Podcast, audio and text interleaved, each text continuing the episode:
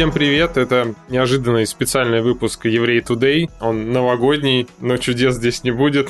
у нас тут у евреев без чудес, у нас просто Новый год. Привет, Йосиф, неожиданно тебя вытащил. Special Edition Шанатова Умитука, доброго и сладкого года, что в переводе на понятный русский означает, чтобы год был правильным и приятным и круглый, и сладкий. У нас сегодня не будет гостей, мы сегодня быстро покидаем друг друга мысли. Попробуем понять, что самое важное в еврейском Новом году, в праздновании этого события, что тут самое главное, чем-то можно пренебречь, и если, например, вы не знаете, как его отмечать, или не хотите соблюдать какие-то традиции, можно ли это делать, и, и делать ли нельзя. Лично я против пренебрежения. Мы попробуем с моей стороны зарядить вас самыми главными смыслами и заодно разобраться, а можно ли выделить еврейской традиции самое главное и не самое главное. Мысль эта возникла у меня вот откуда. Все мы знаем, что Новый год сейчас наступает. Я пытался понять, а как вот его можно отметить в московском ритме, в котором, например, я сейчас живу. Сегодня рабочий день, как у всех. Вечером наступает Новый год. Все, конечно же, к этому готовятся. Но еще есть э, какие-то повседневные дела. Детский садик или секции у ребенка. Я начал смотреть, а что вообще можно сделать? Ну, может быть, куда-то сходить, что-то посмотреть. Я нашел всего лишь два вида мероприятий, которые происходят вокруг. Это либо тебя зовут в синагогу, и там обязательно нужно молиться, зажигать свечи, и все будет очень камерно. Я не очень понимаю, как туда идти, что делать, никто не рассказывает, все говорят, ну, типа, записывайтесь, приходите. Либо второй вариант мероприятия – это какой-то ресторан, до этого он не был известен, и вдруг они решили позвать какой-то непонятный оркестр, отметить таким образом... То есть, либо all-inclusive, расслабься и получай удовольствие, либо непонятно, что здесь еврейского, кроме коммерческой составляющей, пригласить гостей. Хорошо, яблоки, мед, окей. Хорошо, мне не подходит, допустим, оба варианта. Я не хочу приходить, я не понимаю, как себя вести, э,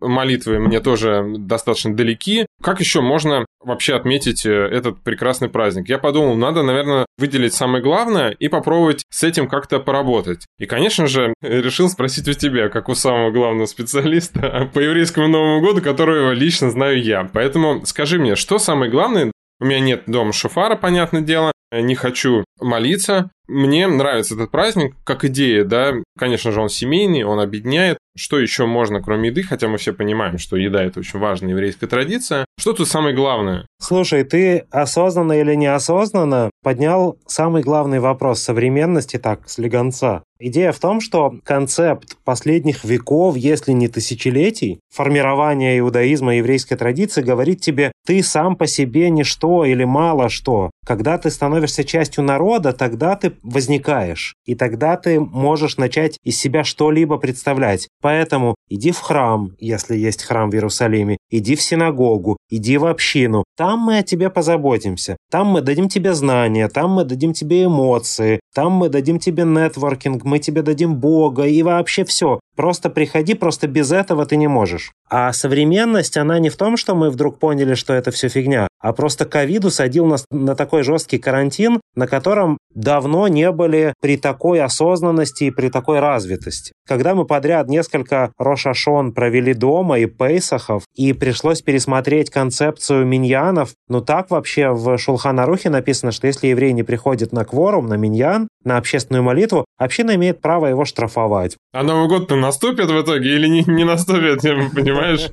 Ковид вынудил нас задуматься над тем, а что я сам из себя как еврей представляю? Чего я стою? Я религиозный, грамотный человек, привыкший к этому environment, или я светский человек, который всегда знал, ну, если что, я захочу, я пойду в синагогу, ну и там будет все в порядке. И тут вдруг пришлось задуматься, и я надеюсь, что вот когда мы верим в то, что все к лучшему, и вся эта история закончится, и мы вернемся к нормальной жизни, в том числе нормальной еврейской, община от этого выиграют, потому что многие из нас задумаются и прокачают, прошарят себя. Но поэтому твой вопрос для меня ценен, и это все было предисловие. А теперь отвечу на твой вопрос сначала не по существу. Ты не об этом спрашивал, но я тебе скажу. Это, к слову, об инклюзивности и эксклюзивности бытия евреем из прошлого нашего, или позапрошлого даже нашего выпуска. Здесь мы не делим евреев на два сорта, первый сорт, второй сорт, поэтому если даже ты называешь себя светским человеком и, возможно, тебе кажется, что это навсегда, мы тебя не считаем недоевреем из-за этого. Все, что актуально для религиозного человека, актуально и для тебя. Актуально в смысле, ты имеешь на это право. По принципу, если ты можешь, ты должен, ну, как во всех возможностях в жизни, ты, это твое, но сначала я, как хороший раввин, должен ответить тебе вопросом на вопрос. Скажи, пожалуйста, Паша, обидишься ли ты, если я скажу, что в каком-то моменте твоей личности ты ребенок? Не взрослый, а ребенок.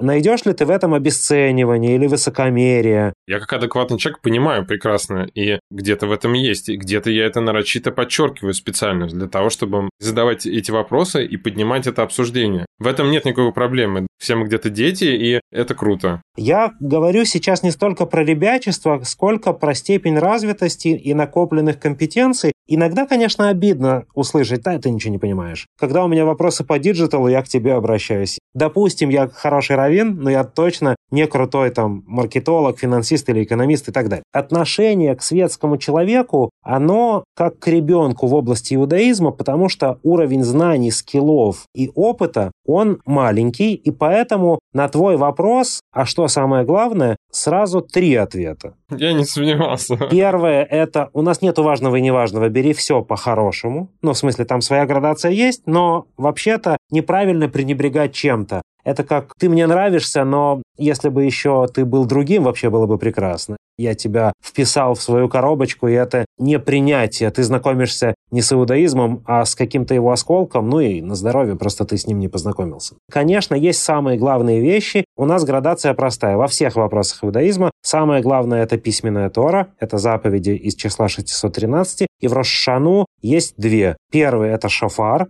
два раза послушать шофар, а второе – это режим шаббата в этот день, или приближенный к шаббату, называется Йом-Тов. К слову, если ты не умеешь трубить в шафар, я развиваю в общине формат под хэштегом «Легкие заповеди», когда практически не отрывая пятую точку от дивана и продолжая быть компетентным аналитиком, ты дзынь, дзынь, дзынь, заповеди щелкают, потому что я научу тебя за три минуты, как это сделать. У меня есть пособие, и, в общем, это несложно научиться. Но первое — шафар. А потом есть законы мудрецов, а потом есть традиции, и яблоко в меду здесь где-то на самом 27-м или 100-500 месте, потому что, ну, это такая традиция, и это вообще не самое главное. С другой стороны, нас учили мудрецы, что к детям, когда ты приходишь, вот ты их нагрузишь всеми смыслами и значимостями, ты их потеряешь просто. А то и негативчик словишь, отторжение, от перегруза. Поэтому дай ребенку орех за доброе дело, которое он сделает. Модель, она в том, чтобы дать человеку почувствовать на его уровне сегодняшнего развития, чтобы ему это понравилось, а дальше у него появится шанс захотеть дальше или не захотеть. Причем здесь, конечно, кто-то поржет и скажет, а, первая доза бесплатно, ха-ха. Но без того, чтобы ты попробовал в своем понимании, у тебя не появляется свобода выбора в вопросе, а хочешь ли ты больше. Возможно, яблоко в меду, хорошая компания, хорошие разговоры – это очень важно, и, возможно, это круто для первого этапа. Главное, чтобы это было устроено как матрешка, чтобы это было не просто, вот как ты сказал, ресторан, музыка, яблоки в меду, но это просто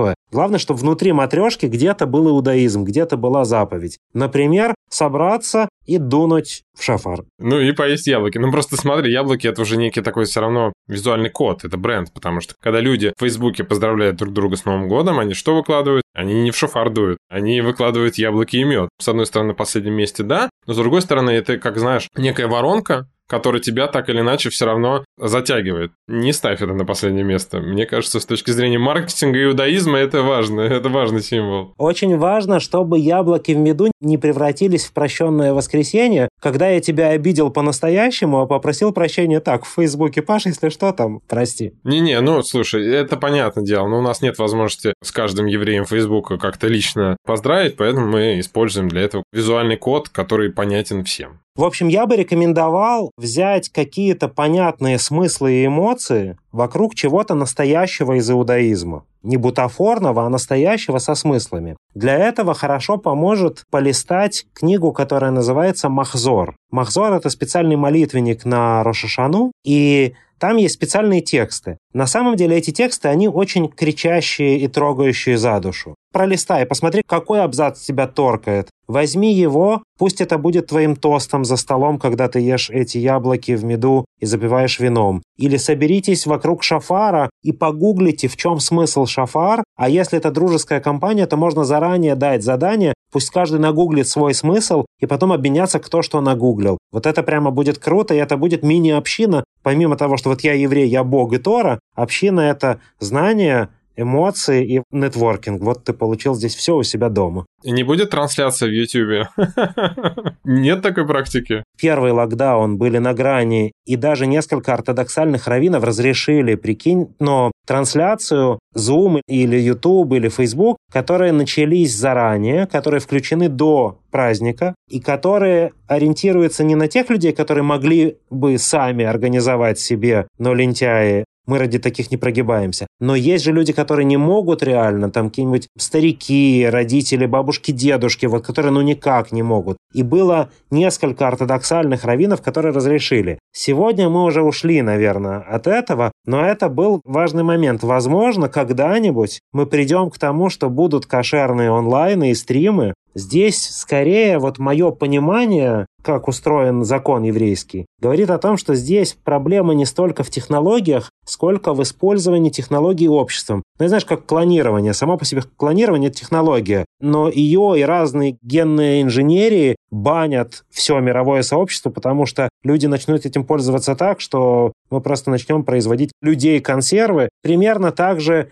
раввины реагируют на стримы и прочее в праздники, когда те два или три ортодоксальных раввинов, причем серьезно, разрешили это, все на них накинулись и сказали, вы по существу правы, конструкция логическая верная, но сейчас вы откроете этот ящик Пандоры, и мы вообще не будем знать, где себя найти послезавтра. Короче, это искусственное сдерживание, как с эвтаназией, чтобы это нельзя было использовать э, во вред, и это нужно очень дозированно и очень правильно использовать. Окей, в общем, резюмируя, празднуйте, как завещает нам традиция, но если что-то идет не так, празднуйте так, как считаете нужным. Главное, мне кажется, внутри осознать этот праздник и попробовать понять, откуда он идет и зачем вообще он нужен, и что, возможно, этот праздник значил для наших э, предков. А я резюмирую свое резюме. Конечно, хороший еврей – это заранее планирующий свое еврейство еврей, и я уверен, что почти у каждого, если не у каждого из наших слушателей, на расстоянии одного скайп-звонка есть какой-то грамотный еврей. Если не равин, то грамотный еврей. Накануне Рошаны можно позвонить и спросить, вот так как мы с тобой сейчас разговариваем, слушай, я уже не успеваю ничего, но что-то могу, скажи мне что. Это будет лучше, чем ничего, потому что в иудаизме 1% лучше 0%. Ну что, тогда всех еще раз поздравляем с Новым годом. Желаем, чтобы следующий год был не хуже, а лучше тех, которые были, чтобы они были сладкие, и все было классно и круто. Отмечайте и празднуйте так, как считаете нужным, или так, как советует Йосиф. Мы верим в то, что сладость года прямо пропорциональна балансу добрых дел. Меняем баланс, год слаще. Круто. Всем добра и всем сладости. И помните о фигуре, конечно же. Сладость тоже сладости рознь. Ну что, это был спешл. Спасибо, что так быстро включился. Спасибо всем, кто нас слушает. Главное, это люди. Подписывайтесь и, конечно же, пишите нам и пожелания, и комментарии. Ценим каждый отзыв. Спасибо, что вы про нас рассказываете и ставите нам оценки. Мне кажется, это круто. Это добрые дела и делайте их больше в новом году. Шана това умитука. Шана това. Все, пока-пока. Это был подкаст «Еврей Тудей». Над выпуском работали авторы и ведущие Павел Кац, Йосиф Херсонский, редактор Саша Стародубцева. Отдельное спасибо за помощь Мусе Кудрявцевой и Ивану Калашникову. Подписывайтесь на наш подкаст и слушайте там, где удобно. Мы есть на всех подкаст-платформах. Обязательно ставьте нам оценки и оставляйте свои комментарии. А еще расскажите о нас своим друзьям и знакомым. Это поможет подкасту стать популярным. Шалом и до встречи в следующих выпусках.